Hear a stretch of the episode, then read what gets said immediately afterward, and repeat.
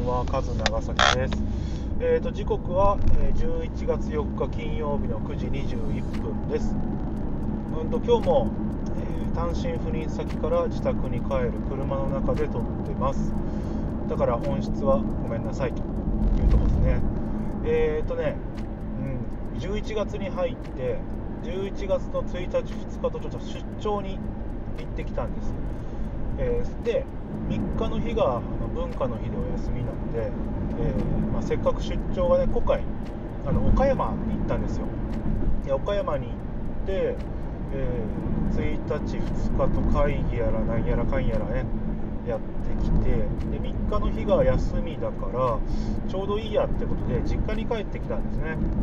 実家が私三重県にありまして、ちょっと三重県のね松阪市っていうところで、ちょうど三重県の真ん中ぐらいのとこかな、で、実家に帰るついでと言ったらあれなんだけど、どっちかっていうとね、そっちがメインなんだけど、久しぶりに、学生時代の友人と会ってきたんです。学生時代の友人が3人かな、で自分と含めて4人と会ってきて、学生時代の友人ってやっぱりいいっすよね。もう本当に 4,5 年ぶりに会ったんだけど、別に何か気兼ねすることなくですね、会った瞬間にその当時の関係性に戻れるというか、その当時の関係性が連続してるみたいに喋れて、すごいいいなっていうふうに思いました。で自分たちがね、いろいろとバカ話もしながらやってたんだけど、なんかふとですね、死生観みたいな話になったんですよ。生きることとか死ぬこととか、なんかくだらない深夜のテンションでどんどんね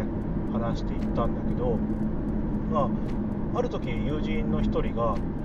ポゾッとというか、貯金いろいろね、その子が、友人がね身内の死だったりいろんなことがあってる中でちょっと、気になってたっていうのが、生きることって特に目的とかないんだよね、何にも、死後の世界に持っていけないしみたいなことを言ったんです。自分もやっぱりそうだなっていうふうに思うことはしばしばあるんで、ついやっぱり感覚こいつと似てるななんていうふうに思っちゃいました。で、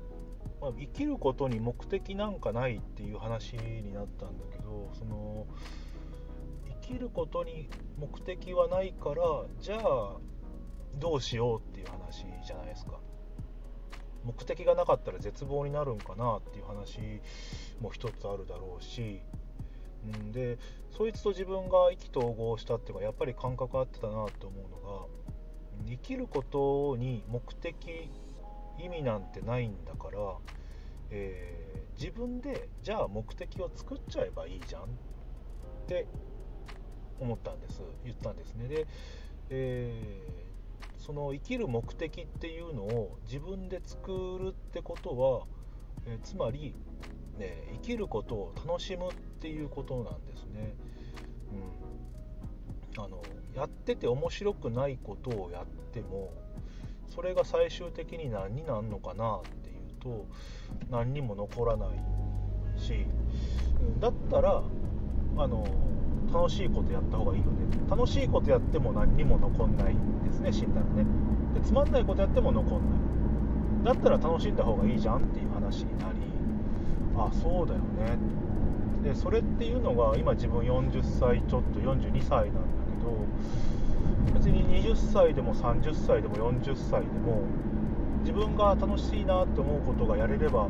いいし、それがね始めるのって別に今からでも全く遅くない。でも60歳まで働いて65歳まで働いて、そこからやるっていうと、それはさすがにもう体力も追いつかないし、そこから新しいことをやろうとしても多分無理なんですよ。だから今のうちにその60歳以降65歳以降を見越して、そこに向けて楽しいことをやっていくっていうのが正解なんじゃないかなっていうふうに思いました。まさしくその通りだなっていうふうに、自分は思ったね。じゃあ翻って自分自身が何か楽しいことやってんのかなっていうと、意外と仕事もね自分でやりたいことをやれてるし、プライベートもね単身赴任って言いながら楽しんでるしね、まあぼちぼちいいんじゃないかなっていうふうに思います。でやっぱり次60超えてもですねいろんな仕事ができるように、今から、種をまかなきゃいけないということでいろいろとね次副業これしようかなっていうことを思ってるんで、それに向けた種まきを今から半年ぐらいかな半年ぐらいかけてやってって、来年の夏前ぐらいかな、来年の夏前梅雨が終わるぐらいからうまく始められればいいかなっていうふうに思ってます。で、もう一つそこでいろいろ話し合ったのは、結局自分の楽しいことをやろうっていう時にやっぱり障害になってくるのがいくつかあって、自分の知り合いでもよくいるんだけど、そんなことをしたら恥ずかしいとか周りに何言われるか分かんない、みんなそんなことやってないっていう言い方をするんですよね。でそこのいわゆる世間って話をね、世間って何だと思うのかっていう時に、世間とかみんなって結局自分自身が生み出してる幻というか原因なんじゃないかって話になったんですよ。そんなことをしたら周りに恥ずかしいよねって、その周りって別に誰かと特定してないんだけども、なんかじゃあその周りって周りに変だと思われちゃうよねっていう、その周りを自ら勝手に作り上げていって、ありもしない人の目を気にしちゃってる、そういうのがいけないんじゃないかなって、それが障害に絶対なってくるのかなっていうふうに思うわけですよ。結局、自分もそうだし人もそうだと思うんだけども、そんなに他人のやってることって気になりますかっていう話ですよ。確かにね、その横で変なことをしてたら、なんか変な踊りしてたらこれ何踊ってんねやろって思っちゃうけどね。でもその場では思って、で、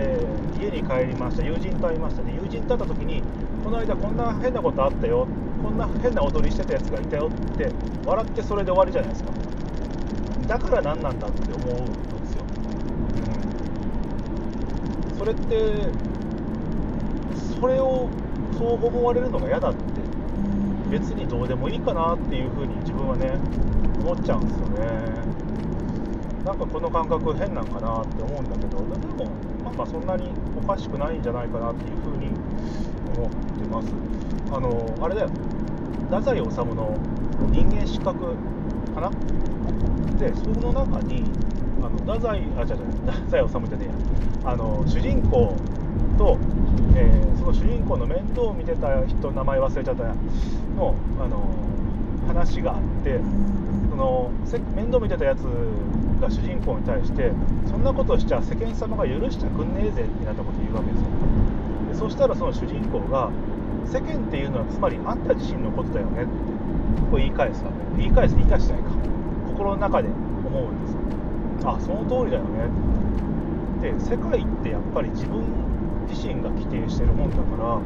自分の中でそれをしても別に恥ずかしくないって思っちゃえば別にいいんじゃないかなって思います。で、ちょっと仏教的な話になってくるんだけども、仏教で自分自身っていうのを定義するためにどんな考え方をするかっていうと、まず自分っていうものを、これが自分ですっていうためには、世間のありとあらゆるものが自分以外のものですっていう定義をしていかなきゃいけないですよね。例えば私がいてあなたがいます。で、私はあなた以外のものです。で、そのあなたっていうのが世界中今70億人ぐらいいるわけで、69億 9,999 万 9,999 人が私以外のものです。その私以外のものが私です。で、いう感覚になるわけですよ。で、私以外のものっていう、他人ですよね。他人を定義しているのも自分自身の心なんですよね。ってことは自分は、その世界を作っているわけですよ。自分を定義するために自分以外のものっていう定義をしているわけですよ。例えば車は私以外のものですよね。電柱も私以外のものです。草も私以外のものです。で、そういうふうに自分以外のものを定義していくってことが自分ができるってことは、自分が全てで全ては自分、もっと広げていくと、宇宙というのは私以外のものです。でも宇宙を定義しているのは私だから、私は宇宙そのものなんですって考えると、宇宙とか世界は私そのものですっていうふうに考えると、一気に気持ちって楽になりますよね。あ、こうやって辛いとか苦しいとかって思ってるのも自分が勝手に思っているだけだから、これは自分の心の持ちようだけで、これは別に苦しくないよねとか、これは別に辛くないよね、この中にも何かハッピーなことがあるよねっていうふうにちょっとでも思えれば、でもそれはそれでもう勝ちなんじゃないかなと思うわけですよ。だからそれっていわゆるメタ認知って言われるやつですよね。自分をちょっとこう、俯瞰で見て、今の気持ちがどうなってるかとか、いやでもそれを冷静に見るとちょっとここの部分楽しそうだよねっていうことを自分自身で、見つけてあげる、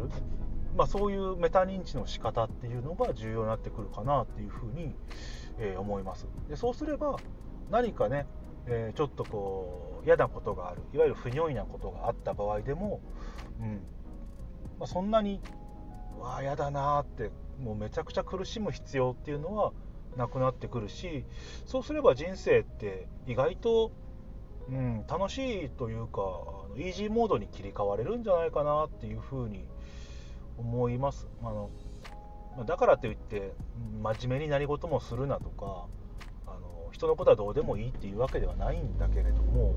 なんかそういうねことを言うだけでも、考えるだけでもちょっとね気の持ちようっていうだけで、人生って楽しくなるんじゃないかなっていうふうに思います。努力とかね、日本人好きな言葉ですよね。努力して成功しなかった人っていうのをものすごく称えるじゃないですか。こんなに頑張ったのに、こんだけ頑張ったんだからもう大丈夫だよっていうふうに言うわけなんですけど、なんかもちろんね天才とかも努力は絶対してるんだけれども、その努力を努力と思わないことが天才たるゆえんなんじゃないかな。で、努力を努力と思わないっていうことは、そのやってることが、何かきっとそこに楽しさを見出してるというか、意味を見出してるんですよ。やりがいを見出してる。で、やりがいを見出すと意外と皆さん経験したことあると思うんだけど、何かにこう熱中してやってる時ってそんなに苦しくないんですよ。例えばテレビゲーム RPG ゲームをやってますと。で、ボスが倒せないからレベル上げをしなきゃいけないとなった時に、そのレベル上げの作業って、意外と苦痛じゃないですよね。本当に苦痛だったらそこへ投げ出しちゃいますから、例えばレベル、20から23に上げますと。で、その時の経験値はこんだけいるから、敵を何百体倒さなきゃいけないって言っても、意外とそこに何かこう楽しさを見出していくわけじゃないですか。お金が貯まって新しい武器が買えるとか、レベルが上がったら、新しい魔法を使えるとか、この魔法を使えばなんかめちゃくちゃ冒険が楽になるとかハッピーになるとか、そういうですね楽しさっていうのを見出しながら多分やってるはずなんで、ものすごく理屈としては努力と思わずに何かやってる、そこに才能が眠ってんじゃないかなと、楽しさっていうのが眠ってんじゃないかなというふうに思いました。なのでその辺をねやっていくっていうのはやっぱり人生において大切だし、なんか辛い辛いってずっと言ってる人生って本当に辛いじゃないですか。傍から見たらそんなこと言ったって、あんたここは幸せだよとか、こういうこと面白そうだよねって思うことがあっても、本人自身はそこでいやいやそんなことない、俺は辛いばっかりだ、運が悪いんだって言ってる気がするんですよね、うん、あ、そうだから運っていう話も、運がいいとか悪いっていう話も、これ別に誰が運がいいとか悪いってそんな俺決まってないんじゃないかなと思うんですよね。私はね、人からあんた運がいいよね、まあ、特に奥さんにだけど、運がいいよねって、運だけできてるよねなんてことをよく言われるんだけれども、自分自身はもちろん運がいいっていうふうに思ってないんですよ。でこれなんでなんだろうなって。で自分の奥さんなんかはね、私は運が悪いってことをひっきりなしに言うわけですよ。これこれこういうことがあって、こういう先輩がいて、こういう同僚がいて、この人たちも変な人ばっかりだし、本当に私はこういうとこに入って運が悪いって、その点あなたは運がいいよねっていうわけですよね。でも冷静に考えてみると、その嫌な同僚とか嫌な先輩とか嫌な上司ってどこにでもいるわけですよ。嫌なことも絶対同じぐらい起こってるはずなんで。でもそれを、運が悪いの一言でこう言うってことで、ますます自分は運がないっていうふうに思い込んでるだけなんじゃないかなっていうふうに思うんですね。だから自分はもしそういう人、同僚とか先輩とかそういう人がいた、上司もねいたとしても、あ、そういう人がいるのはもうしょうがないよねって、もうそのこと自身を受け入れちゃうわけですよ。で受け入れると、それは運がいいとか悪いとかっていう世界じゃなくて、そういうもんなんだ、それがフラットな世界なんだって認識するから、プラマイゼロになるわけですよ。でプラスアルファ、そこになんかラッキーなことがあると、おラッキーだったね、まあ、100円拾ったでもいいですよ、500円拾ったでもいいですよ、あ、なんかラッキーだったねっていうと、ラッキーポイントがプラス1とか2になるわけですね。でこれって、でそれを自分が運が悪いよねって言ってることでマイナスポイントが溜まってっても、100円拾ったとしてもね、あ、たまたまちょっとだけ運が良かったなっていう、プラスの1ポイントとマイナスの50ポイントでマイナスが全然消えてないっていう状態になってるんで、そういう人はやっぱり運が悪いって自分で決めつけちゃってるんだろうな。で他人を見て、他人がそういうマイナスポイントを、